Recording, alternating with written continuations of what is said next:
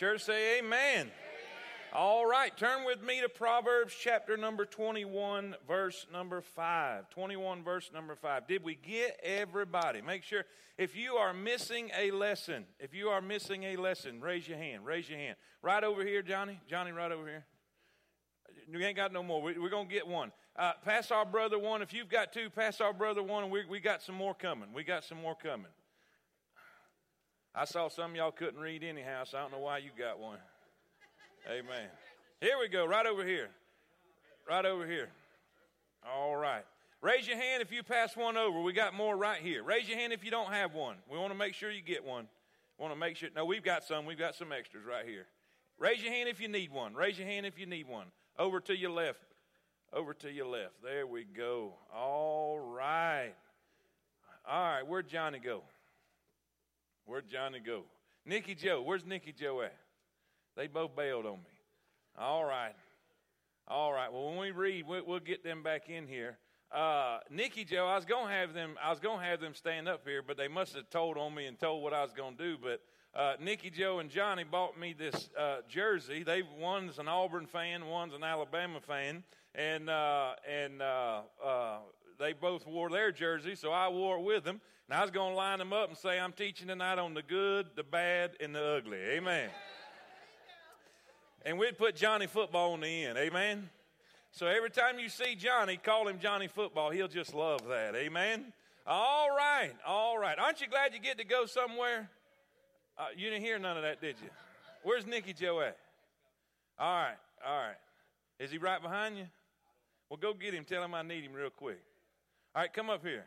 Y'all don't. Shh. Come on over. Sit over there. All right. How about these boys? Ain't they great? All right. All right. I'm teaching tonight on the good, the bad, and the. All right. All right. Church say roll tide. Any war eagle in here? Surely there's some go gators. Come on now. Yes. All right. I'll take what I can get. Amen. All right, all right. Proverbs chapter number 21 and verse number 5. We're going to talk about three uh, different groups of people. Last, last time we discussed several uh, the simple, the scorner, and the fool. Uh, tonight we're going to talk about different places people are when it comes to monetary things, when it comes to money. We're going to talk about thieves, we're going to talk about the diligent, and we're going to talk about the poor. So let's look in Proverbs chapter 21 in verse number 5. If you found your spot, say amen. amen. Aren't you glad you get to go to a church you can have fun in? I think God I think God's okay with that. I really do. I think God has a sense of humor. I think God wants us to enjoy life, and I think I don't think God's as stuffy as we make him out to be. Amen.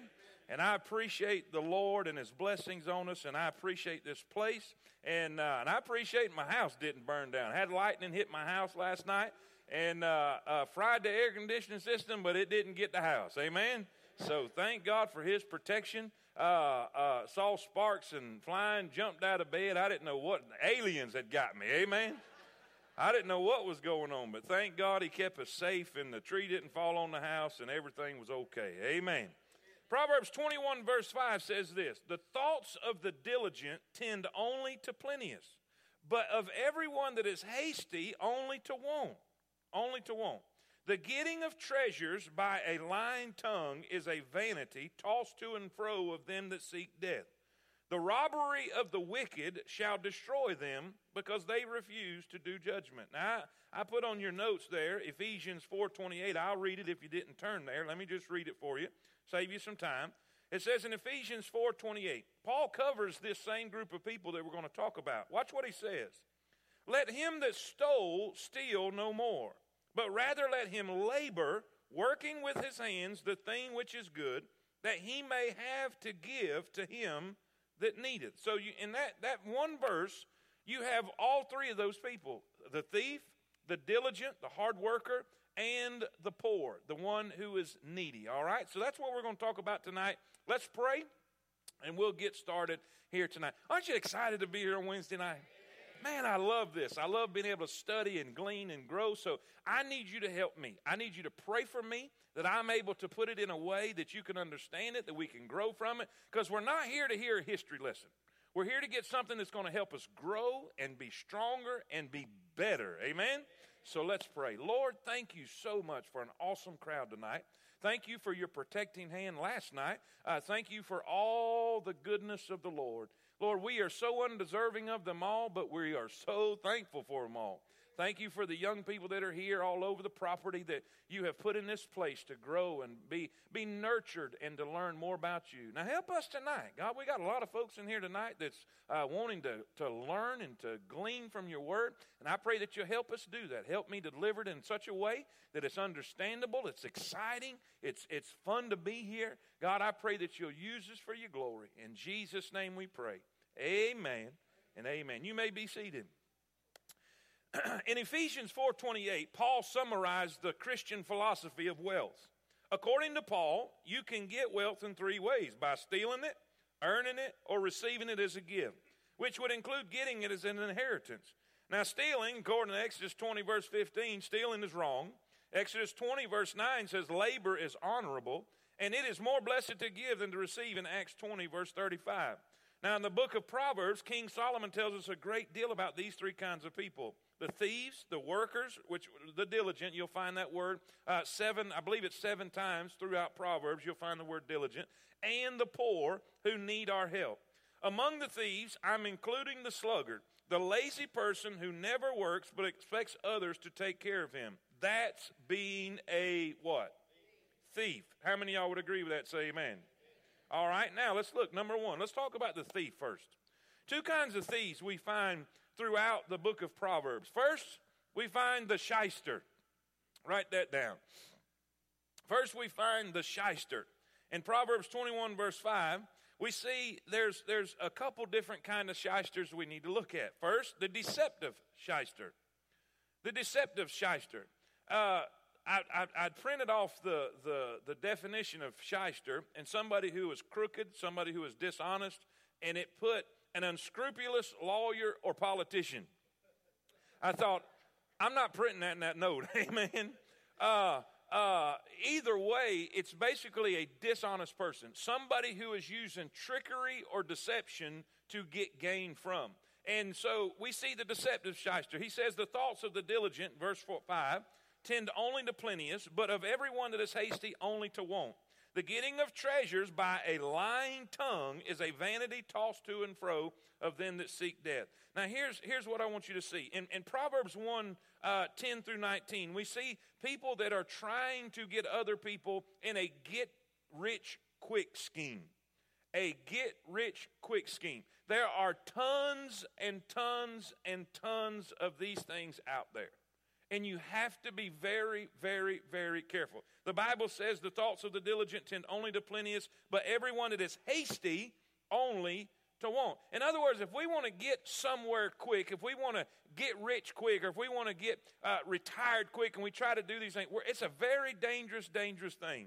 Uh, the book of Proverbs opens with a stern warning against participating in these type of schemes, that, especially the ones involving breaking the law.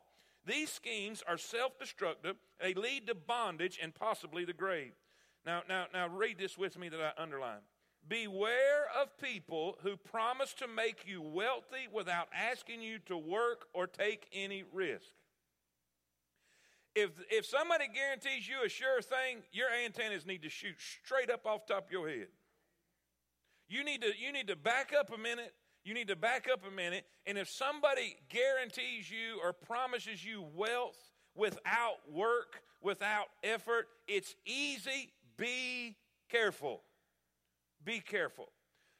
And here's, here's what's happening today. Here's what's happening. I'm seeing this big time today because of the economy and the way the economy is right now. Poor people are getting desperate.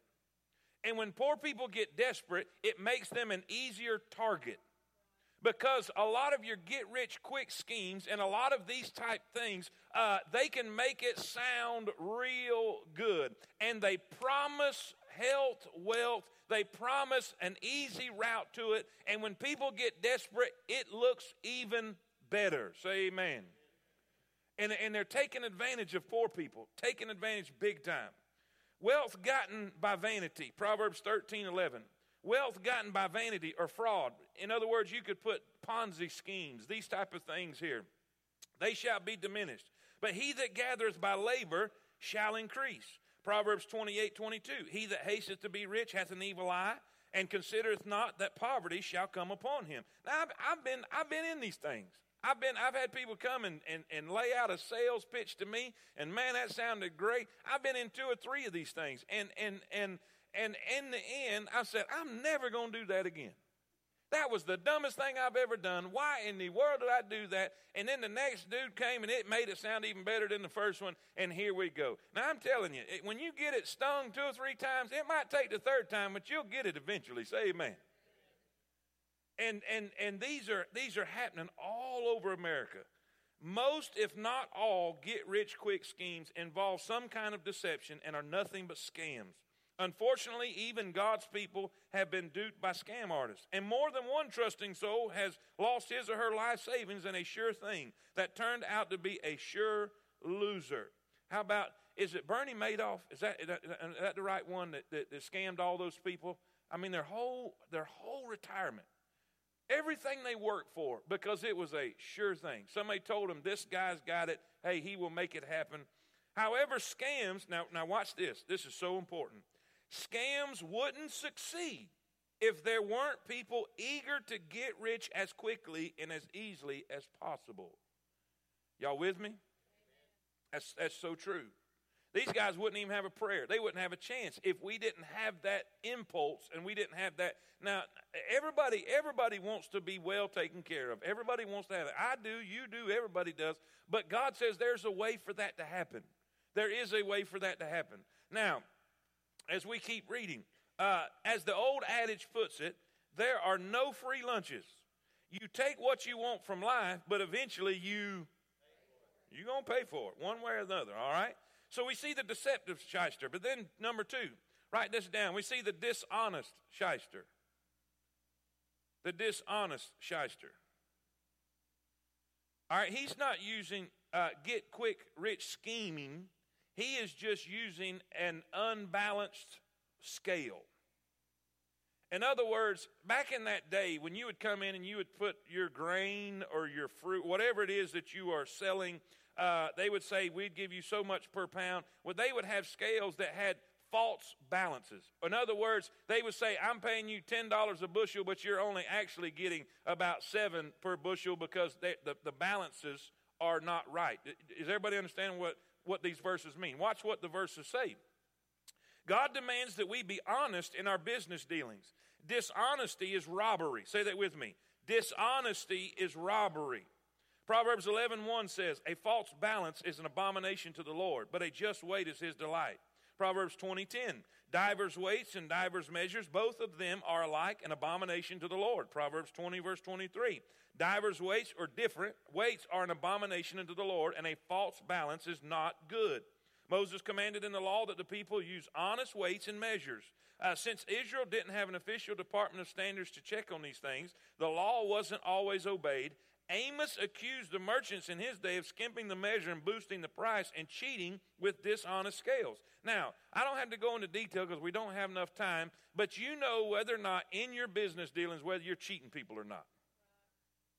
It may be cheating people with their pay scale. It may be cheating people with commission. It may be cheating whatever it is. You think you're getting by, and you think you're you're you're getting ahead by cheating other people. But God says that rooster will come home to roost, and it will. It will. God does not like this type of behavior. He will not accept it. He will listen. The, you you you real reap what you sow. Say amen thieves in, in, in the book of Proverbs. We find the shyster. That's one type of thief. But then there's another type of thief that a lot of people don't see or understand as a thief. But boy, I tell you what, the way our society is changing in America today, when you have, when you have, uh, uh, and by the way, when when the takers become more than the givers, our country is going to go in a civil war. When they're more dependent on the government and, and, and, and everybody that's working, and they're taking from everybody that's working and giving to everybody that's not working, uh, uh, sooner or later, everybody that's working is going to get tired of working, and they ain't going to work no more. So where are they going to get the ones that they're taking from that's working to give to those that ain't working? I tell you, there's going to be a fight.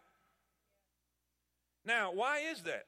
How, how, how, how, how have we gotten to that point? How have we gotten to that place? Uh, because as a sluggard, and the Bible talks so much about the slothful and the sluggard in Proverbs. Uh, it, it, it, it, he goes into very descriptive detail that we're going to talk about tonight. The biggest thieves of all are the lazy people who could work but won't. The people, now watch this, the people who consume what others produce but produce nothing for others to use. Say that with me. The people who consume, come on now, I know I got more people in here tonight. Help me now. Here we go. The people who consume what others produce but produce nothing for others to use. The sluggard and the slothful man are mentioned at least 17 times in Proverbs. And nothing, what I say, and nothing good is said about them.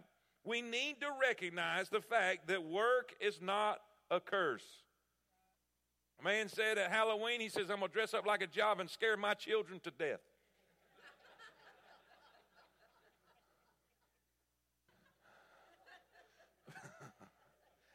that man wants his kids to get a job, amen. Uh, you know, it scared more than his kids to death. It's true. It's true. Uh, the Bible says much about this taking and not producing. Taking and not producing. Work is not a curse. Work never was a curse. Uh, uh, we, we find truly in, in, in, the, in the Word of God uh, that there was work before the curse.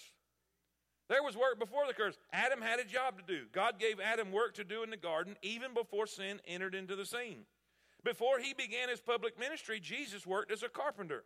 The Apostle Paul was a tent maker. When we engage in honorable employment, we're cooperating with God in caring for and using His creation. We're helping to provide for others, and we're growing in character. Now, let's look at some of the descriptions of the sluggard in Proverbs. All right, let's try that. Let's, let's look at the first one. Now, if you'll notice, we started going topically through Proverbs because uh, one, one usage of sluggard or the, the, the, the slothful, it's all over Proverbs. And you'll see me going, you'll see me using all kind of verses to describe, and that's why we're using it topically. We're taking that one topic and we're getting, we're gleaning all over Proverbs to find out what God says about that one deal. What does it say about the sluggard, the slothful? Number one, they love to sleep. They love to sleep. Proverbs 6 9 through 11. How long wilt thou sleep, O sluggard? When wilt thou rise out of thy sleep? Yet a little sleep, a little slumber, a little folding of the hands to sleep.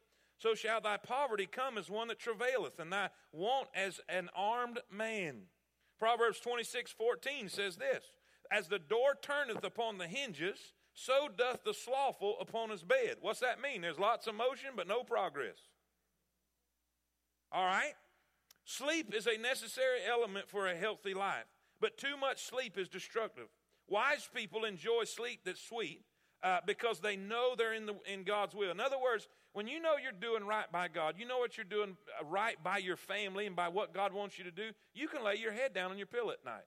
I've, i can't tell you how many people I've told because uh, this spouse would disagree with this spouse and on, on a situation or an issue and and uh, and and and well well this preacher said this verse means this and this preacher said this verse means this and Doctor So and So said it means this. There, there's one verse that you can always bank on. You can always bank on. Colossians three, I believe it's verse fifteen, says, "Let the peace of God rule your heart."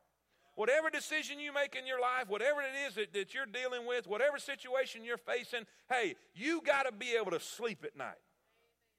You say, well, it's okay, but this person, hey, listen, if you lay your head on your pillow and your conscience is bothering you and the Holy Ghost is, is whooping up on you, you need to change your decision. I've got to be able to sleep at night. And I know this when I'm right with God, when I'm in the will of God, I can sleep. Are y'all with me?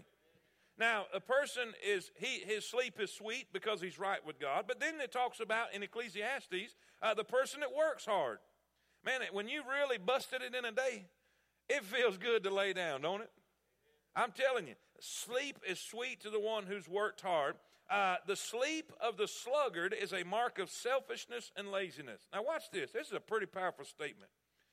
In the, in, in the practice of wisdom, Ronald Salyer and, and David Wyrtzen wrote laziness could run a competitive race for the most underrated sin. Now, think about that a minute. How many times did we not pray because we got a little lazy? How many times, how many times have we not read our Bible because we got just a little lazy? How many times have we missed out on certain opportunities because we got y'all with me? Now, I believe I believe there's some hardworking people in here. There's no doubt about it. I, I mean, I, I believe I, I, just, I mean, I believe our church is full of hardworking people because I, I, know, I know all of us. But I think there are some times we could all uh, catch a, a, fever of laziness every now and then. Would y'all agree with me? And, and we need to look at it that way and see, okay, where do I need to, where do I need to see myself in this deal and, and know, hey, it's time to, it's, it's time to get up and get moving. The sluggard, they love to sleep. Number two, a sluggard or a slothful person, a lazy person, if we just want to use terms that we are familiar with, a lazy person is more of a nuisance than a help. They're more of a nuisance than a help. There's nothing that irritates me more than when I'm working and somebody watching. Y'all with me? Because when I'm working and they're watching, I want to say, Did you bring your pom poms today? Uh, what? Help me. My, my, my dad had a saying if the old man's working, we all working. Y'all with me? I've had, and, and, and now, have we got to the place on Wednesday night, the kind of relationship we have with each other? I can just say what I need to say. Are we there on Wednesday night? There's nothing that irritates me more than on a work day or something, people come to watch other people work. That, that's irritating. Whether it's a work day or anything else, it's almost like I, no, no, I'm not. I'm not going there. How many y'all? How many y'all? You say, "What's the big?" Let me let me stick with my notes because I'm fixing to run a rabbit that's going to get us all killed. Amen. Proverbs ten twenty six. Watch what. Watch what. Watch how Solomon describes being around a lazy person is, especially for a very industrious person. As vinegar to the teeth and as smoke to the eyes, so is the sluggard to them that send him. Vinegar on the teeth and smoke in the eyes aren't necessarily lethal, but they do irritate you. Y'all with me? So does a sluggard who don't or won't get the job done. All he does is dream about the things he wants to enjoy, but he won't work hard enough to earn them. Proverbs 29 25 says this The desire or the cravings of the slothful killeth him, for his hands refuse to labor. Dreams become nightmares if you don't discipline yourself to work. What does that mean? What does that mean? This man's got this dream. He's got this bass boat. Let's just say a bass boat. We had that fishing tournament the other day, and there were some pretty ones that come by. And I ain't gonna lie, I had to repent just a little bit that one they had on display. I was lusting. I'm telling you what. That thing was beautiful, beautiful.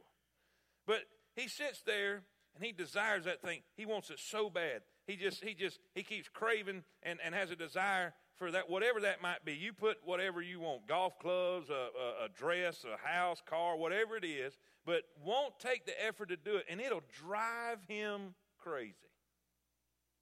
Because he's not willing to take the effort to discipline himself to do what it takes to, to make that happen. Now, watch.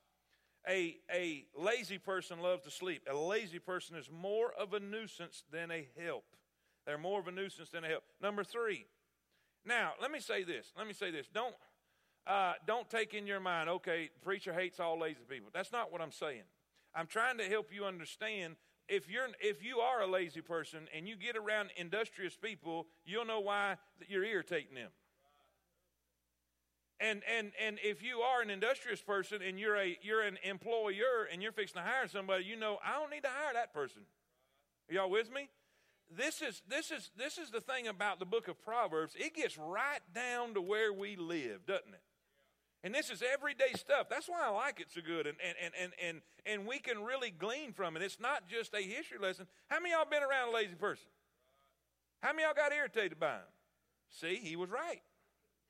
Amen. Now, number three. The lazy man has a know it all attitude. Proverbs 26 16. The sluggard is wiser in his own conceit than seven men that can render reason. Seven people can outvote him and say what they think the thing is, and he still don't believe them because he's smarter than they are. All right? Uh, he lives in a fantasy world that prevents him from being a useful part of the real world, but he can tell everybody else what to do. He's never succeeded in anything in his own life, but he can tell others how to succeed. Yep. Number four. Number four. I'm going I'm going to move right past that one right there. Number four. He's a good excuse maker. He's a good excuse maker. Proverbs 24. The sluggard will not plow by reason of the cold, therefore shall he beg and harvest, and have nothing. Either the weather is too cold for plowing, or it's too dangerous to go out of the house. He not only says it's too cold, but look what he says in Proverbs 22 13. The slothful man said, There is a lion without. I shall be slain in the streets. The diligent man or woman can always find a reason to work, but the sluggard always has an excuse for not working. Uh, Dr. E.B. Hill defined an excuse as a lie wrapped in laziness. I like it. Say it with me. A. Oh, one more time with feeling. Are y'all with me? People who are good at making excuses are rarely good at doing anything else. I, have seen people, well, I just, uh, uh, I'm just not going to work for that kind of money. All right, when you're making that kind of money,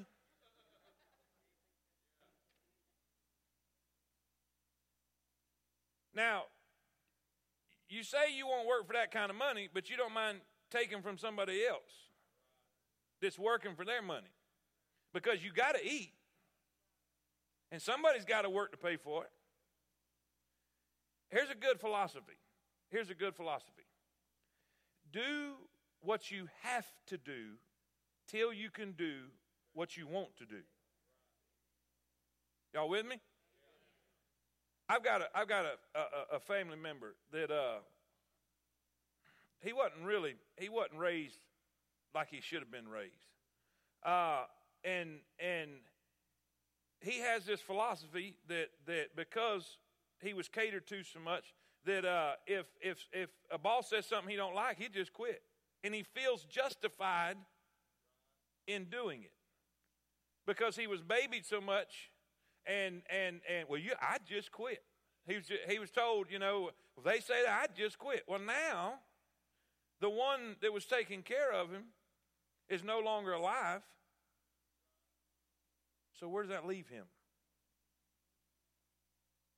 With a wrong philosophy about life. Are y'all with me? And now the one that coddled to him and made it where he could be that way is no longer there to pay for everything, and now he's stuck. And I don't totally blame him in the deal. And sometimes, sometimes we got to understand who's the boss and who's the employee. The employee can't get mad at the boss because he's the boss. I've seen employees get mad at the business owner. Well, he went fishing this morning. Well, he owns the business.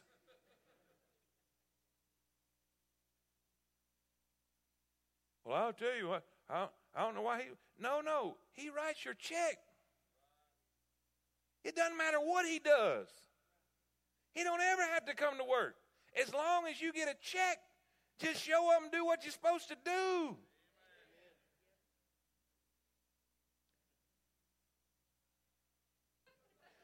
Guys, it's the jersey. I'm telling you, it's the jersey. I wasn't going to be like this today, but the jersey. Is,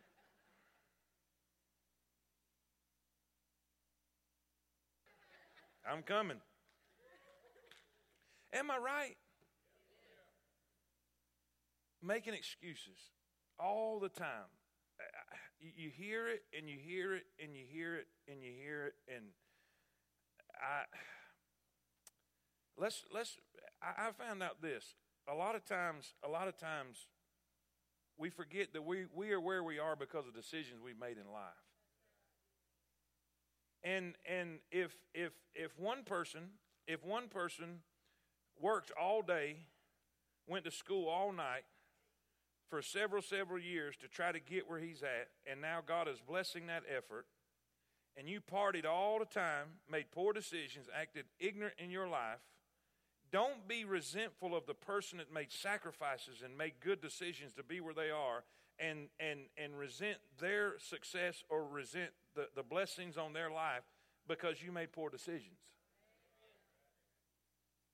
And don't get to the point, don't get to the point that, that, that, that people owe you something.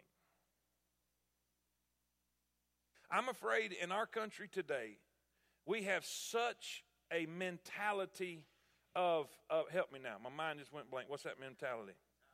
Entitlement mentality. Guess what? When we walk out those doors, there's a world out there that's kill or be killed. It's dog eat dog, the survival of the fittest. And honestly, out there, and even, check this out, even God owes us nothing. Everything is a blessing. Heaven is a blessing. Salvation is a blessing. Grace and mercy. Are y'all with me? Hallelujah. Let's don't let's don't make excuses. Listen, the slothful are very, very good excuse makers. Number five, they waste God given resources. Proverbs 20, 18 9. Proverbs 18 9. You know, isn't it cool when you can give a Bible verse for everything you're saying? You're not picking on nobody? Isn't that great? Proverbs 18 9. He also that is slothful in his work is brother to him that is a good waster. The lazy person, or great waster, excuse me. The lazy person may be working but not doing a very good job. Consequently, what's done will either have to be thrown out or done over. This means it will cost what? Twice as much. Listen, the lazy person, number six, wastes God given opportunities. God given opportunities. Proverbs 10, verse 5 says, He that gathereth in the summer is a wise son, but he that sleepeth in harvest is a son that causeth shame. When the fields are ready for harvest, the reapers have to go to work because the opportunity won't be there forever. Diligent people are alert to their God given opportunities and seek to make the most of them. Seek to make the most of them. Let's not be slothful. Let's not be slothful. All right, number two. Number two. Let's look at the poor. Let's look at the poor. Man, God cares about the poor. God cares about the poor. Uh, if Brother Travis Sharp was here, he'd stand up and shout hallelujah and run around the building. God has given him a heart for the poor that's incredible. And he's doing a great work with them. And, and, and as we see, as we study the Old Testament, we'll find out God made provisions for the poor even back in the Old Testament, even when they went into Canaan and what God told them to do there. Watch this. Had the nation obeyed, the nation of Israel obeyed God's laws, their land would have remained fruitful and there would have been very little poverty or oppression of the poor. Here's what God said to do Every seventh day was a Sabbath when the people rested and gave their land and their farm animals a rest. That's when they were supposed to do nothing.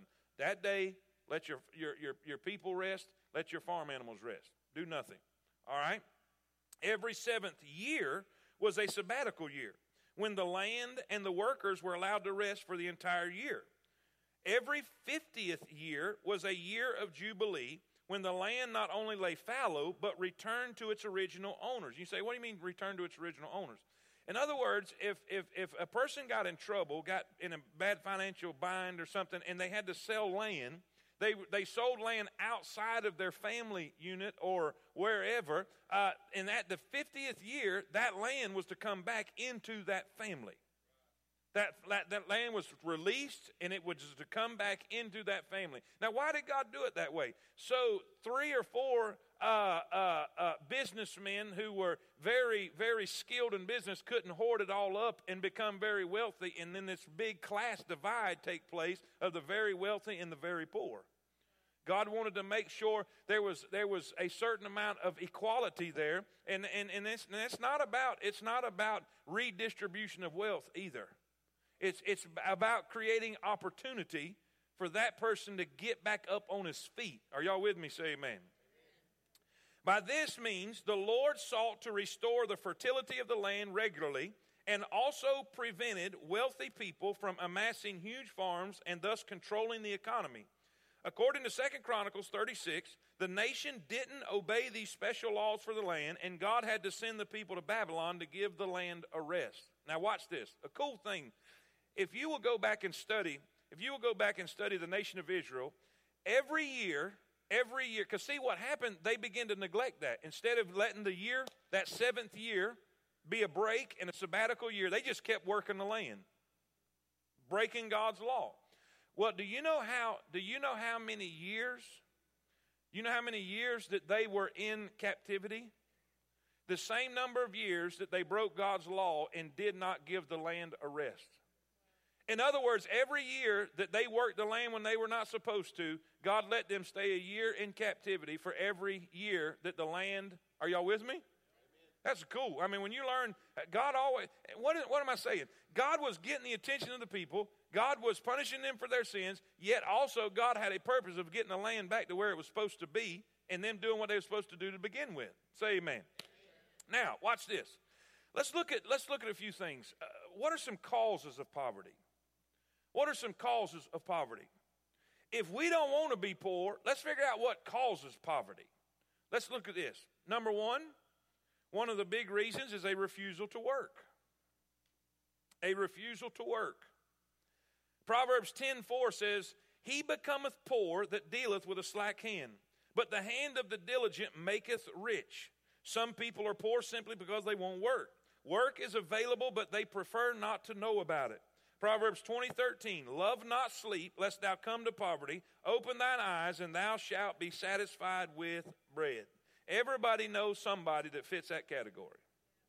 Everybody does. Uh, I, I used to I used to get you know uh, really I'd have somebody come to me and and uh, boy preacher I, I just I, I, just need a job and well I'd make a couple contacts and I'd I'd get with them and and and and and for some reason some reason I was just a little thick and it took me a while to catch on. Uh, there was always something wrong with each one of them. And then, and then I, I, I sat and then it was like this, a light went off. This dude don't want to work. Now, uh, there are, there are, we are in a horrible economy. We're in a horrible economy. Things are, things are good in some areas, things are bad in some areas, and, and, uh, and, and, and we've got to, and, and I'm not going to say, I'm not going to try to go too deep into that thing, but one of the reasons for poverty in America is a refusal to work. Now let me say this. Let me say this. And I believe that is is because the government don't have enough sense that the the, the rangers have at Yellowstone. Because at Yellowstone, they'll say, don't feed the bears. Because if you feed the bears, they won't go look for their own food. And they know what the Bible says. The Bible says if a man does not work, neither should he eat. But what we're doing is we're paying people not to work. Why should they work if they don't have to? I've heard people say this I can get more sitting at home than I could at that job at so and so. Amen. Let's, let's quit that rabbit. Get back on the trail. Amen. You know, we're solving a lot of America's problems tonight. Y'all notice that? Amen. Malcolm for president. Amen. No. No, uh uh uh. No. Not me. Ain't looking in my closets. Amen. Boy, they'll. Oh, boy. Number one, refusal to work. Number two, a love of pleasure. A love of pleasure. Proverbs 21 17. He that loveth pleasure shall be a poor man. He that loveth wine and oil shall, be, shall not be rich. Of course, the drunkard and the glutton are usually among the poor. Now, what, what do we mean by lovers of pleasure? Time, energy, money, and opportunity are wasted when leisure and pleasure control a person's life. Y'all with me? Unfortunately, some people were disciplined when young, or, or, were not disciplined when young, and taught the importance of work. listening to orders and obeying them, paying attention to correction and reproof, and not repeating mistakes, and respecting supervision are essential to success in any job. Now, what's that mean? What's that mean? We, boy, it's a bad illustration. Have y'all ever heard uh, champagne uh, lifestyle? Y'all know the rest. Let me just leave it at that. All right, there you go. There you go. Wasn't going to say it, but she did. Amen. Either way, you're exactly right. We want to live, we want to live like the lifestyles of the rich and famous, and and and but we are over here in this lifestyle of a certain a certain budget, but we're still trying to attain that. Are y'all with me? Buying things. I, somebody said it better than anybody. Somebody said it better than anybody. Uh, uh, you know, sometimes we, we try to, to spend money we don't have, to buy things we don't want, to impress people we don't like. And sometimes I, I heard somebody say, well, we just like the finer things in life. Now, there's nothing wrong with liking the finer things in life if you can afford the finer things in life. There's nothing wrong with that. There's nothing wrong. There are godly people. There are godly people that are loaded. They are loaded. They got money, but God can trust them with it. And we'll get to that here shortly. Now, God's not against rich people. Abraham was loaded. David was loaded. Solomon was loaded. Jacob and Isaac, all of them were very, very wealthy. God's not against that. And God's not against somebody enjoying the finer things in life, but not if you are wasting what God's given you to try to accomplish that. Sometimes, sometimes our our taste and our appetite causes us to be poor. Uh, let me read that last sentence in there because I, I, think we need to. I think we need to. You might even want to underline it. You might even want to underline it. Listening to orders. So, uh, let's just all read it. Let's just do that. I, I think we just let's listen.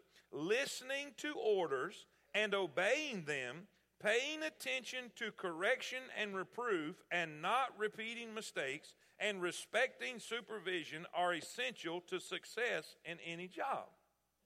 Would y'all agree?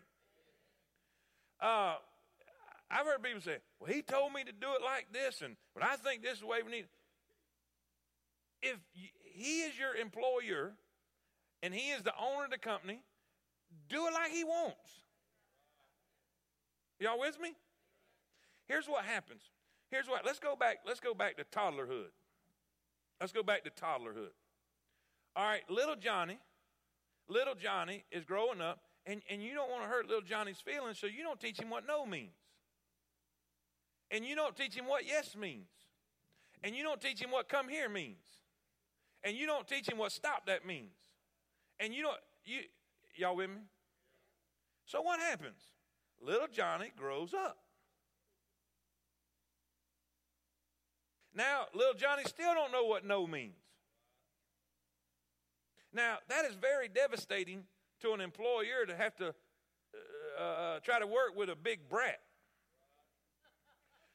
But it's even that's not that's not even the worst part. All right, little Johnny don't learn submission right here. And you don't wait till they get here. You do it right here. Y'all with me? Man, I want to talk about something right there, but I. Mm. They learn submission right here. They learn to submit to authority. They understand beginning what authority is. And by the way, you don't have to explain to this one why you said no or yes. You just let them understand, do what I say. All right? Say, well, he's wanting to know what. No, he's playing you. You just teach them yes or no. They learn submission here because they need to understand that when they get to that boss and that employee, they have to submit to that, that boss or that employee's authority, or he ain't going to have a job long. And he has to submit to the, the policeman and the judge's authority. Are y'all with me? Or he's going to be in prison or in jail. But here's the worst part if we don't teach them what submission to authority is here, then they'll be a terrible citizen here. But then when God comes to draw their heart for salvation, they won't submit to Him either. You see, it's not just about having to get along with them. I saw, I saw a sign the other day, man. I wished I could remember the exact wording of it, but it was great. It says, Please be careful how you raise your kids because when you're through with them, we have to live with them. Amen? But the biggest part of that whole deal is not necessarily him embarrassing you in Publix and not necessarily him going to prison because he don't know what no means. It's when the Holy Spirit comes and wants him to submit to the authority of the Holy Spirit for salvation, he says no. Amen? All right. All right, let's keep on. All right. Uh, uh, some causes of poverty is a refusal to work. Number two, a love of pleasure. Uh, uh caring more about uh, hobbies than they do employment, things of that nature. Number three, unwise financial dealings. Unwise financial dealings. Proverbs 21, verse 5. The thoughts of the diligent tend only to plenteous but of everyone that is hasty, only to want. Rush impulsively into a good deal, and you may lose everything. And beware of signing notes and assuming other people's debts, especially strangers in chapter 11, verse 5. Excuse me, verse 15. The Jews were permitted to learn, uh, uh, loan money to other Jews, but they were not to charge interest. They were permitted to charge interest as a business deal to Gentiles, However, they were warned against going surety, or in other words, co signing is basically what that means. Going surety and assuming debts larger than they could pay. Larger than they could pay. Be careful co signing for people. Please be careful. Uh, uh, please, please, please, please, please. I heard, I, heard, I heard a great advice when it comes to that because there's been so many relationships damaged by that. And let me say this too while I'm on that deal, I, am to talk to the person that's trying to get somebody to co sign for them. If you go to somebody and they won't co sign for them, don't get mad at them. Well, I tell you what, they could do it for me. They, yeah, but they know you've gone bankrupt on everything you've ever done. But they don't want to say that because they want you as a friend, but they know if you do this, it's probably not going to work out and it's going to be a bad financial deal, but they don't want to hurt your feelings. So don't get bent out of shape if somebody won't sign for you. And if somebody won't sign for you, that might be God trying to tell you something. Amen? It's important. It's really important. Uh, uh, Dave Ramsey, he, he, he's made a lot of people mad. But he's made a lot of people glad too because he's helped them get out of financial disasters. And this is what he says. If you, as far as co signing or loaning family or anybody, anybody money, he says, if you cannot just write it off as a gift in your heart, don't ever loan it. Because there's been so many, so many relationships destroyed because and it and it might not be that the person even even meant to default on the loan. They might have lost their job, but it still caused hard feelings. Are y'all with me? So if you can't just say, hey, it's a gift. It's a gift, don't worry about it, it, it then don't even do it which is, which is pretty good advice to me. Be careful of unwise financial dealings. Pray about it. Pray about it. Pray about it. Pray about it. Uh, pray about it. Pray about it. Pray about it. Pray about it. Eh, listen, whatever you do financially, pray, pray, pray. What I, what I think you need to do? Pray, pray. Number four. And, and remember Colossians 3.15, let the peace of God rule your heart. If you don't have peace about it, but you still want it, don't do it. Amen? Uh, number four, sometimes poverty is caused by uncontrollable events. It's not always something that we've done. It, it's not always, you know, uh, uh, buying something that we couldn't afford. It's not always because we're lazy. It's not always because uh, uh, we, you know, we'd rather eat at Carrabba's than Burger King. It's, it's not always because of things. It, sometimes it could be you got sick. Sometimes it could be that, that, that you're trying your best, but some, somebody swindled you out of something. It's not always, it's not always a foolish decision. There are times when, when people become poor because of people and events over which they have no control. Proverbs 13, verse 23 says, Much food is in the tillage of the poor, but there is that is destroyed for want of judgment or lack of justice. In other words, somebody swindled you. The prophets condemned wicked rulers and businessmen who crushed the poor and seized what little they had. When there, there's justice in the land and people fear the Lord, then the poor have a voice and protection from oppression. So, what is the conclusion that we draw from dealing with the poor? First, we see, we, we talked about the causes. We talked about the causes, but then look at the conclusion.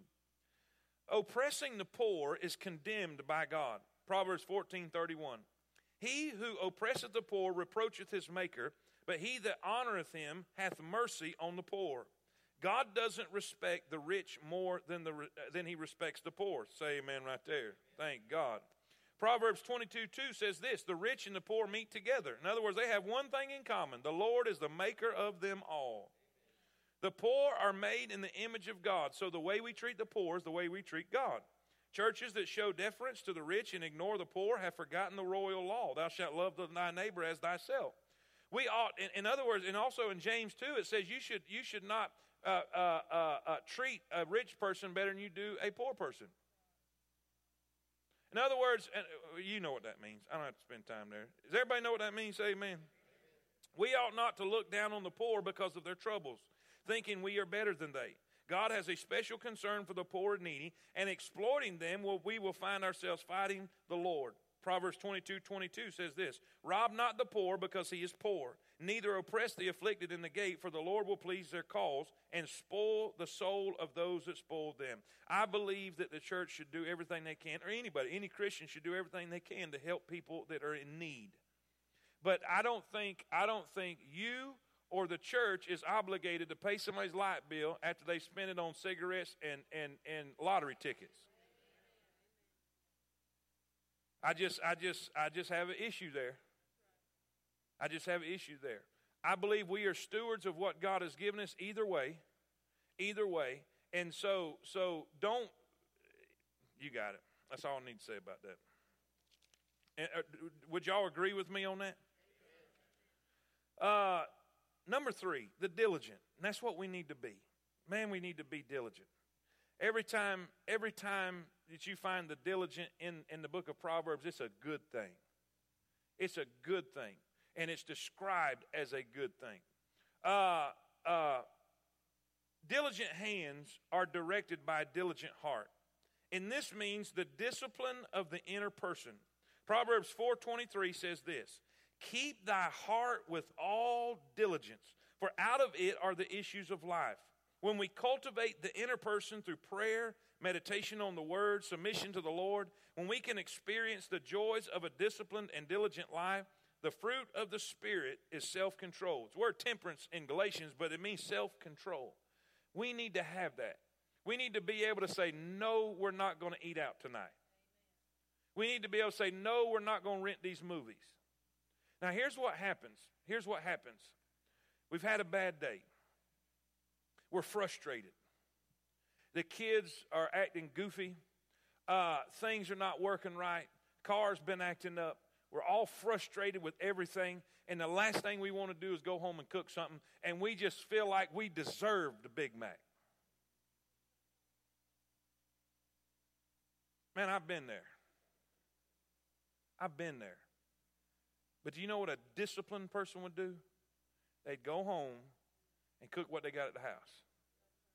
If they're trying to get their affairs in order.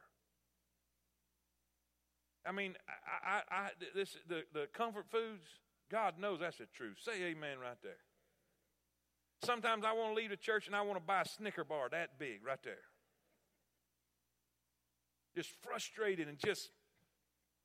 And you know, the same thing, there's a lot of people struggling in their finances because they're not disciplined enough to say no. And that's not that's not an easy thing. Half the stuff I have to preach is easy preaching and hard living. But you know what? It's possible. It's possible. How you know that? Because people are doing it every day. I, I listen to Dave Ramsey all the time. I encourage everybody to do that. It wouldn't hurt nothing. Wouldn't hurt a thing. Just turn on Dave Ramsey listen to Dave Ramsey. Uh, get on the internet, however you need to get it, because every day somebody gets on there who's been incredibly and, and unmercifully in debt, and they get to scream, I'm debt free, because they were willing to listen to his advice and live. This is his slogan live like no other, so one day you can live like no other. And he teaches people to be disciplined. And if it was impossible, all them people couldn't get on there and do that. It is possible. It is possible, but we got to want it. We got to want it. We got to want to be diligent. Uh, one of the blessings of the diligent labor is the joy of developing the kind of ability and character that others can trust, uh, thereby fitting ourselves for the next responsibility God has prepared for us. Joseph was faithful in suffering and service, and this prepared him to rule Egypt. David faithfully cared for a few sheep, and God gave him an entire nation to shepherd. Joshua was faithful as Moses' helper and became Moses' successor. There's no substitute for hard work. Find, I challenge you, this is your homework this week. Find some place in the Bible God used a lazy man. Find somewhere in the Bible that God called somebody to do something that wasn't already doing something. I heard this, this is a good phrase here. This is a good statement too. If you need something done, find somebody that's already doing something. Because if you look for somebody that's not doing something, they're not doing something for a reason. Amen? Or get a woman to do it. Amen. That's Amen. They say a woman can do the job of 10 men. I need a help, ladies, right there. That's you ought to be shouting right there. Amen. A new college graduate was asked if he was looking for work. He thought a minute and said, Nope, but I can sure use a job. Y'all a little slow.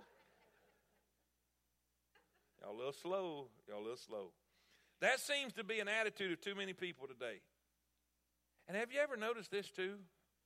We want more money for less work.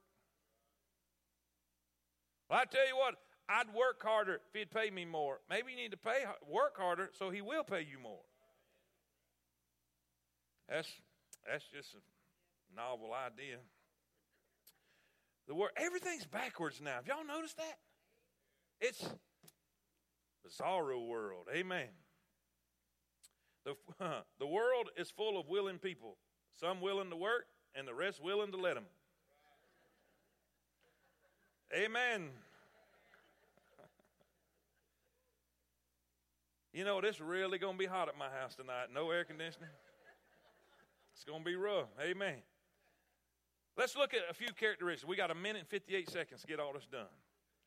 What are some characteristics of diligent people? First, they are planners. Write that down. They are planners. Not planters, planners.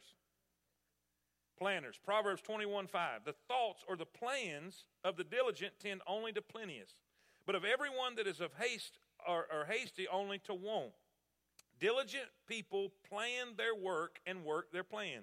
Thomas Edison said, I never did anything worth doing by accident, nor did any of my inventions come by accident. They came by work. More than one scientific breakthrough seemed to be discovered by accident but there was still a great deal of hard work put into the project before the breakthrough came.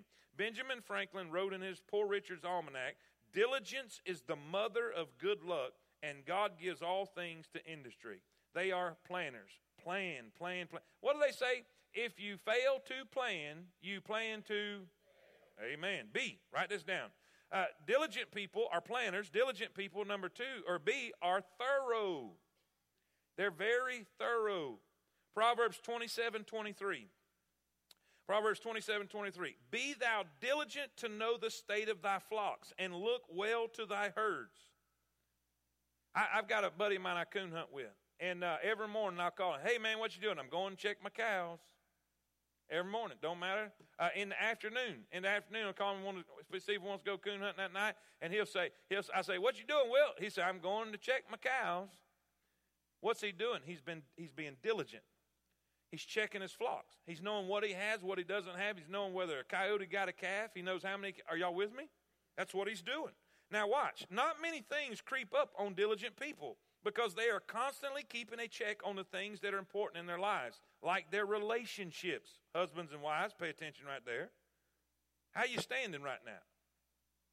Because most of the time, uh, one or the other uh, because we haven't been diligent, don't know the other one is in a way that they're ready to leave. And then when it hits you, it's a shock because we haven't been diligent to keep up with our relationship. And we end up waiting until it's too late or almost too late in a disaster before we ever do anything about it because we're not diligent. We need to be diligent in our relationships, especially our finances, our finances, or even their health. I remember, I remember seeing They had a special with uh, uh, Dave Ramsey on Oprah, of all people. And and and this couple had issues. She had gone out and spent all kind of money and everything, and he didn't know about it or whatever. Supposedly didn't know about it. And they're sitting here in front of Dave Ramsey. Now, if y'all know anything about Dave Ramsey, he don't pull no punches. Uh, he had one guy call on there who had gotten another woman pregnant and out of wedlock, and, and he's married to this one and got this one over here fixing to have a baby, and he's trying to get some financial advice about it. He said, Whoa! He said, You need to get your character fixed first. You got a character problem. And you'll always have a financial problem if you got this character problem. You need to get right. I said, Yeah, love this guy. Well, he's on Oprah. And you know how she is, know it all. Uh, and and and they are they are everybody the whole crowd is downing this woman for supposedly deceiving her man who's just doing everything and leaving everything up to her in the financial realm. And and Dave is sitting there with that serious look on his face. And when they give him a chance to talk, well, uh, Dave, what do you think? He said, I think I think it's his fault. My soul, you would have you would have thought he slapped them all right in the face. I tell you what, I disagree with that. I'm thinking, anyhow, I'm not going to tell you what I'm thinking. Uh, he said, Look, every man has a responsibility. Every man has a responsibility. It don't matter who writes out the checks. It don't matter who pays the bills. You still have a responsibility as the leader of your home to be diligent to whatever you. Whether she writes it or not, you need to know where it is. Ooh. That went over like you can imagine. C, hurry up, hurry up, hurry, here we go, here we go. A, they, now see, and people getting mad tonight. People getting mad tonight. This is just Bible. This is just Bible. Let's know. Let's know how our relationships stand. Let's know how our finances are. Let's know how our health is. Amen? Uh, C, they are frugal. They are frugal. This is it right here. Diligent people are careful not to incur debts they cannot handle. Proverbs 22 7, the rich ruleth over the poor, and the borrower is servant to the lender. While, excuse me, a certain amount of honest debt is expected in today's world, everybody wants to achieve a good credit rating. We must be careful not to mistake presumption for faith. In other words, if we say, uh, I'm just going to buy this big old house that I can't afford and I'm just going to have faith that God's going to take care of that, that's foolish. That's the same thing as what the devil tried to get Jesus to do to jump off the jump off the cliff and say that don't the Bible say the angels will dash you won't let you dash your foot against a stone? And this is what this is what Jesus told the devil. He also the word also says thou shalt not tempt the Lord thy God. Y'all with me? That's not faith, that's presumption. As the familiar adage puts it, when your outgo exceeds your income, then your upkeep is your downfall. Amen? It's a dangerous thing for people to become greedy for more and more money and to overextend themselves to acquire it. Each of us must discover, now read this with me. Each of us must discover at what financial level God wants us to live and be content with it. Now, what does that mean? Does that mean we should never strive for better? No, that's not what that's saying. What that's saying is that job over here may give you more money an hour, but it may destroy your marriage. This job may take you to a place where you're going to make a ton more money, but it's a city that doesn't have a church, and now your kids are going to grow up in an area with no church and no godly influence. Is it worth it? What does God want us to have? I think we could, I think we should all strive to be better in every area of our life, in our health, in our relationships, in, in our finances, everything. But we need to know, okay, God, where are we at? Where do you want me to be at? And when we learn, what did Paul tell Timothy? Uh, uh, uh, contentment with godliness is great gain. Amen. Uh, uh, Proverbs 30, verse 7. Two things have I required of thee. Deny me them not before I die. Watch what he says. Remove far from me vanity and lies. Give me neither nor, give me neither nor. Feed me with food convenient for me, lest I be full and deny thee and say, Who is the Lord? In other words, don't give me too much and don't give me too little, uh, lest I deny you, uh, or lest I be poor and steal and take the name of my God in vain. In other words, Lord, give me what I need. Give me what you know I need. Amen? During the Depression, there was a saying many people live by use it up, wear it out, make it do, or. Amen. They knew the difference between luxuries and necessities. And see, this is where we're really messed up in America. An iPhone is not a necessity. It's not. A brand new car is not a necessity. Y'all with me? The highest price shoes are not a necessity. Are y'all with me? Let's move on.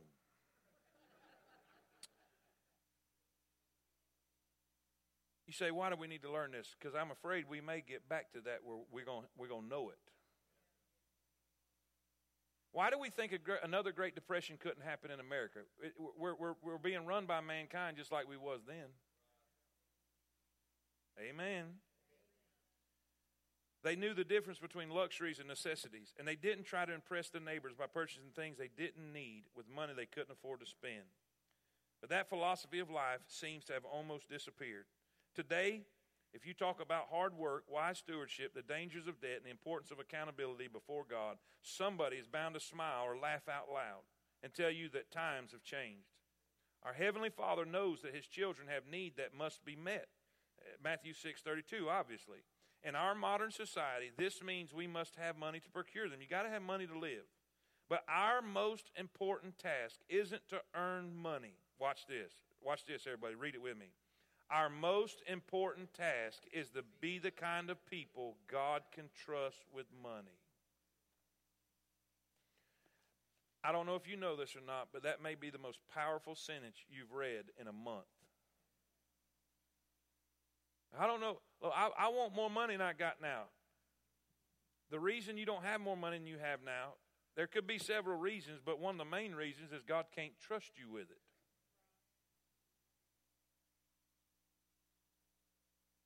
Have you ever seen the TV show about the people who's won lottery lotteries and now they're broke and how their lives were totally destroyed with it? How about ball players? How about ball players that's got millions and millions and millions of dollars and then turn around in just a few years and are broke as can be?